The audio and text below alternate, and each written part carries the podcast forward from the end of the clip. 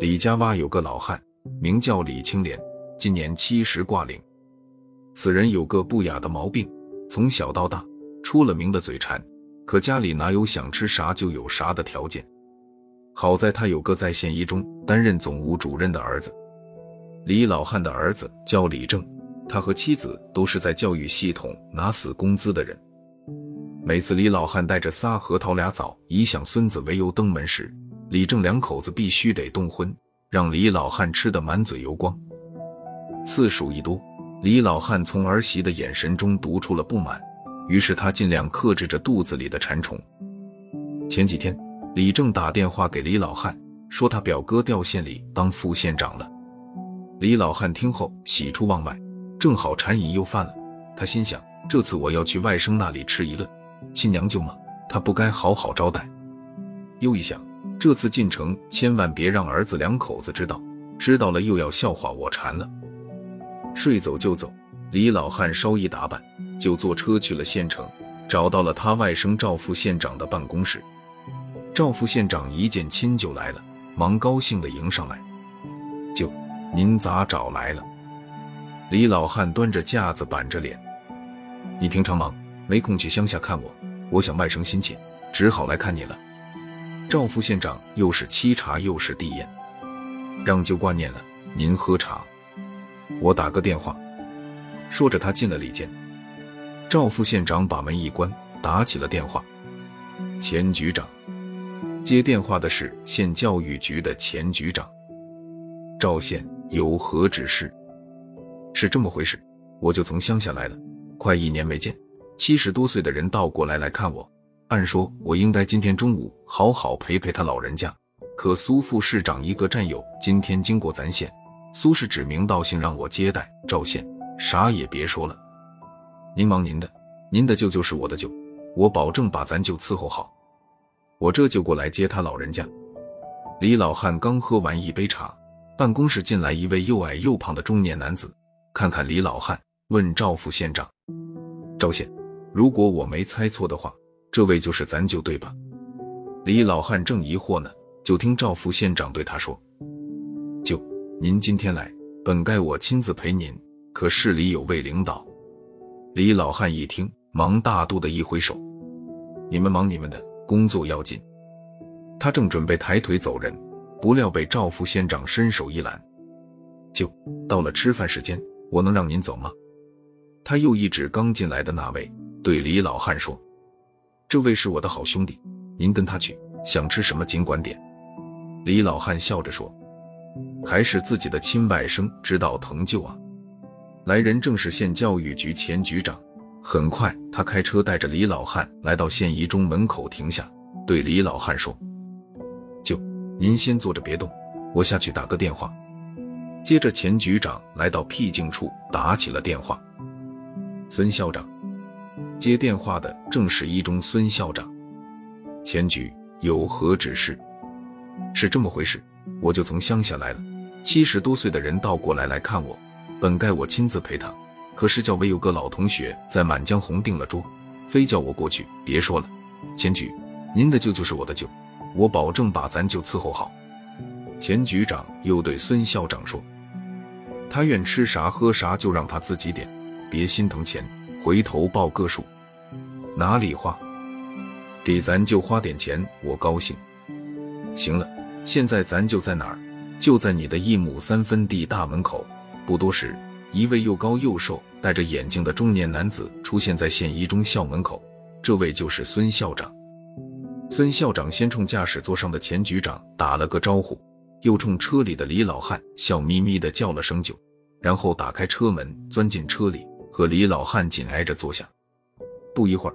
他们来到一个叫上一档的酒店前，车一停，钱局长回头对李老汉说：“舅，您跟着他去，待会儿我来接您。”等钱局长开车离去，李老汉跟着孙校长来到酒店大厅。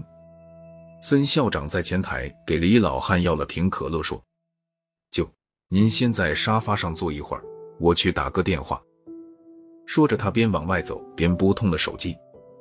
小李。小李在电话那头问：“孙笑有何指示？是这么回事，我就从乡下来了。七十多岁的人倒过来来看我，本该我好好陪陪他老人家，可刚到上一当，就来了个电话，我老丈人住院了。要是去晚了，你嫂子的脾气你又不是不知道。您放心，包在我身上。孙笑，您的舅舅是我的舅，我这辈子还没伺候过舅呢，那太谢谢了。晚上我把钱，别提钱，我还要谢您呢。是您给了我这次做外甥的机会，你小子，我心里有数。十分钟之内你过来，就在大厅，手拿可乐，穿一身青本山帽。吃完饭后，把他带回学校。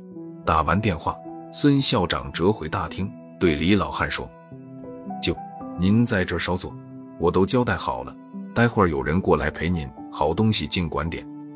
我老丈人进医院了，我得马上赶过去。”李老汉一听，忙感激的一挥手：“快去医院，救人要紧。”不到五分钟，有个四十多岁的男子出现在上一档酒店大厅。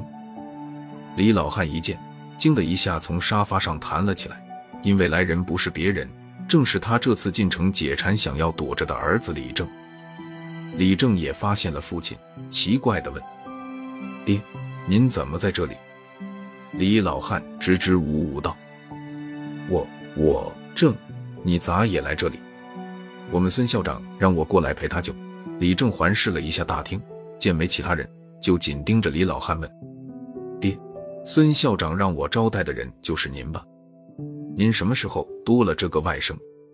李老汉见实在瞒不住了，只好把进城来看外甥赵副县长的事和盘托出。李正听父亲说完。眨着眼想了想，说：“爹，今天这种场合，我们父子俩不能相认。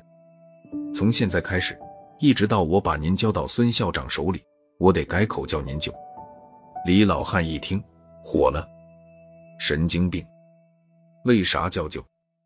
我这就回去。”李正忙摆手制止：“，这个多米诺游戏不能毁在我这个环节上。什么游戏？您别问了，当务之急是用餐。”您跟我走。进了包间，李正对李老汉说：“爹，不，舅，您想吃什么尽管点，别考虑钱。”李老汉待了好久，竟一个菜也没给点上。李正翻着菜谱，想着父亲平时爱吃而自己又舍不得给他买的菜，点了一桌，又要了瓶酒，倒了两杯。接着，李正叫过服务员，让对方给他们拍了几张笑着碰杯的照片。席间。李老汉不解地问：“正，你实话告诉我，我今天被倒来倒去的，他们打电话都背着我，这到底是怎么回事？是不是你表哥当了县长，看不上我这当舅的，拐弯抹角的把我送到你这儿？”李正摇摇头说：“您想哪儿去了？现在社会上有这么条顺口溜：原先吃公款，后来吃老板，现在吃下级，下级想拒绝，谁敢？”县官不如县管，官大一级压死人了。李老汉又问：“那今天咱这顿饭钱应该谁管？”李正说：“该您的外甥赵副县长管，因为今天您是到他那儿做客。但是县长派局长，局长派校长，校长派我这总务主任，最后落到我头上，我好意思去校长那儿报销。”校长好意思去局长那儿报销，局长敢去县长那儿报销？笑话，八戒还来不及呢。